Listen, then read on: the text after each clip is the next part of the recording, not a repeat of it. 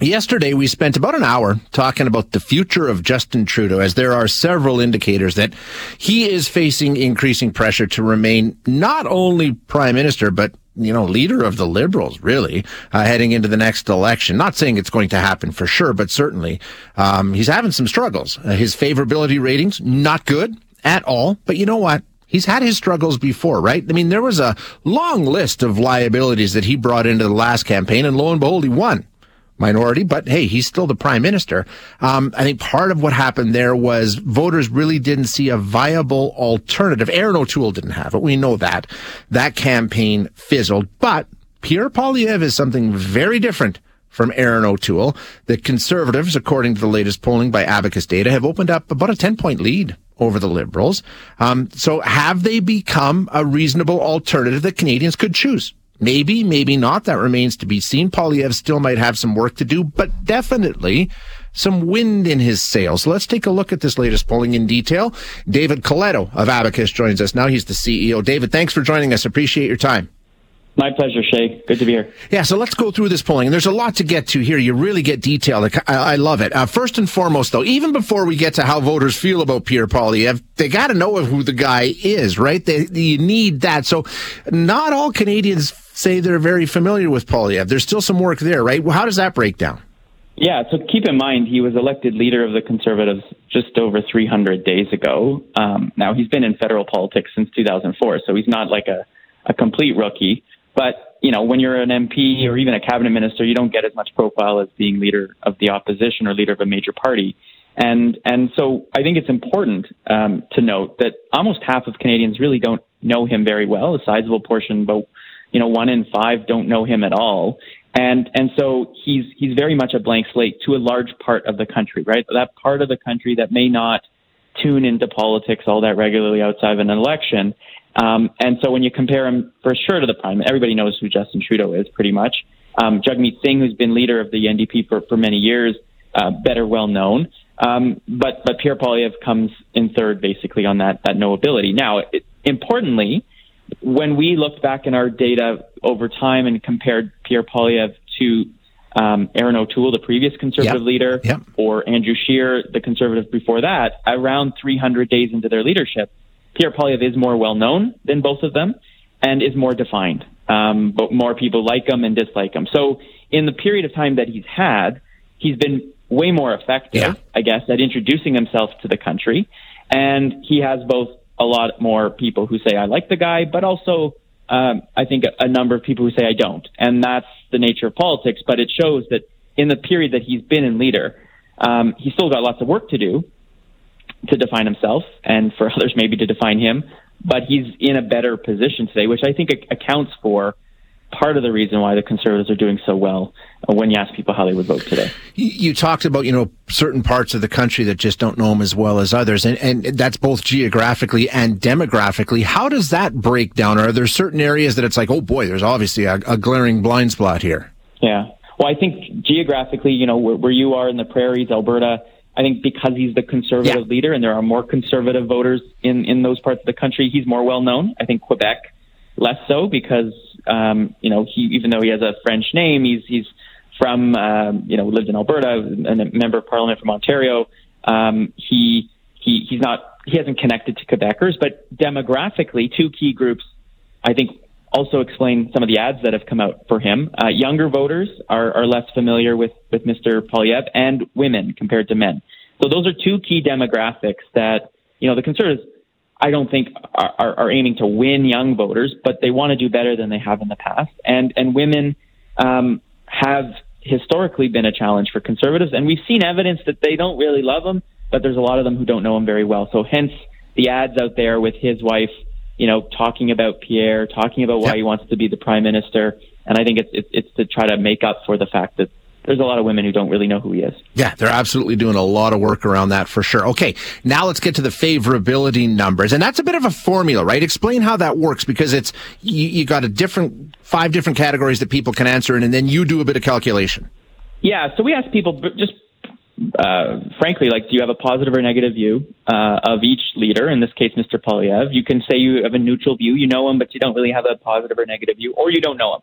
And then what we do is we take the, the number of people say they have a positive view, and we subtract the number of people who have a negative view, and we give them a kind of score on a scale from could be from plus 100 to minus 100, right? And if you're at zero, means equal numbers have positive and negative.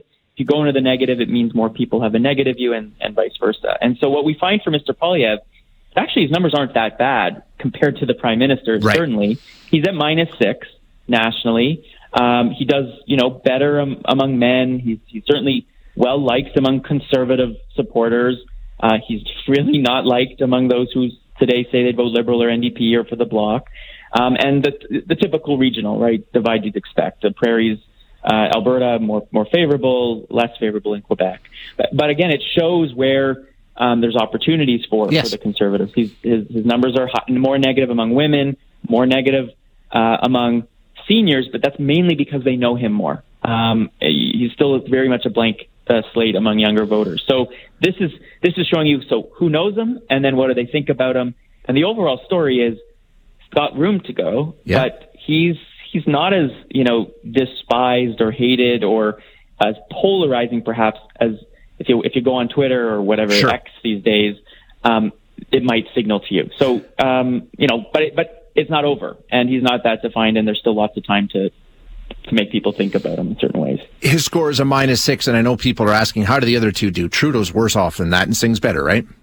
Yeah, tr- uh, Trudeau, I, I, don't know exactly. I think it's minus 23. Yeah. Significantly higher. Half of Canadians have a negative view of him. And Singh has really been the only leader who's been close to positive. Yeah, from um, the beginning. About equal now at zero. So equal numbers, positive, negative. And that's a relatively new thing for Singh. For, for a while there, he was seeing like plus 10, yeah. plus 12. Yeah. Um, but the, the, the supply and confidence arrangement with the Liberals has, has soured him among. Has hurt him, yeah.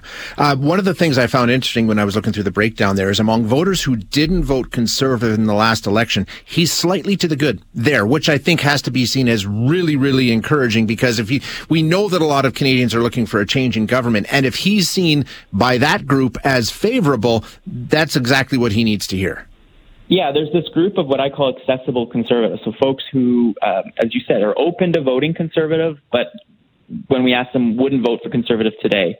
And he's generally well liked. Um, now, there's a lot of them who don't know him very well, which is the whole point of introducing himself. But I, I think there's evidence here that, you know, part of the reason why the, the conservatives are in such a strong position is because the liberals are so unpopular. But it's also because their leader, um, Mr. Poilievre, isn't, you know, turning off a lot of people right now. And and so in in the absence of a reason not to vote for the conservatives and a lot of reasons not to vote liberal in people's minds, they're naturally going to the conservatives, which is why they're really close to it's an election where today even winning a majority government. Yeah, exactly. Uh, you really get into, uh, like I say, there's a lot there. You really get granular in terms of how they feel about a candidate and uh, and his policies and his personality and all the rest. What stands out to you when you talk to um, Canadians about Poilievre's ideas and his personality? Yeah, it's interesting. Like we ask a question: Do you like his ideas and his personality? Do you like his ideas, not his personality? I, you know, personality, not ideas. And what what really shows first is there's some who don't like anything, and there's some who like everything about him. But there's an interesting dynamic where there is more people out there, not a significant number, but more people, about 10%, who say, look, I like his ideas, but I'm not sure I like his personality, right? And there's been some, you know, commentary about how aggressive and, and negative he can be and, and how kind of, you know, kind of an attack dog kind of mentality. And it seems to be rubbing some people the wrong way who say, I love what you're saying. I just don't like how you're saying it. So I think again, if you've seen these ads he's got out there, it's really positioning him as like in a softer way. And we also asked people, we, we gave him two words to describe a leader, and we said, which of these better describe Poilievre? And what really came out of it is he generally does okay on issues like strength versus weak, um, compassionate versus you know uncaring. He's he's not bad, but the two that I would say are the biggest liabilities for him are more people think he's extreme rather than moderate and more people think he's vengeful rather than you know kind or or or, or forgiving. And that's something to watch right? This is the first survey we did. We knew that they were going to come out with a campaign. So this is our baseline. Yeah. I'm going to be curious to see once canadians have seen these ads and have heard more from them how do their views change? Has he been able to move the needle in a positive way? And we'll do that later in the fall. Yeah, um, and I, I really look forward to that too. And and and that sort of uh, encompasses this whole conversation, right? There is there is still a large amount of unknown, which you could look at as a liability, or you could look at as an opportunity. Like you said, bit of a blank slate. He can still sort of come up with policies, ideas, personality, things that will appeal to Canadians. There's a there's a chance to make up yet more ground. Well, I think you, you, you alluded to it at the front end, right? Like the Conservatives, in my view, should have won or could have easily won the last election with Erin O'Toole. Um, and then for whatever reason during the campaign, once people got to know him, and Erin O'Toole is a largely unknown, quantity far unknown than, than Pierre Poilievre, he, he, he couldn't convince enough that he was a safe, good alternative. And a number of issues were happening in that election that made the Conservatives really challenged. And so what I say is, yes, they're in a very strong position because – public opinion towards the liberals is so bad and so negative. But but I also believe that people need to feel comfortable with the alternative. And so there's evidence that he is the favorite to become prime minister. But as more and more people get to know him, what conclusions will they make? And that's why you're starting to hear more and more liberals say, we got to be out there defining him because he's talking directly to Canadians yep. and, and is telling the story that he wants them to hear. So more to come, and this is not the end. It's really the start, but I think a, an interesting uh, starting point to understand how Canadians are, are starting to react to a, a guy who could very likely become the next prime minister. Definitely. It is fascinating stuff. David, thank you so much for your time. I appreciate you being here as always.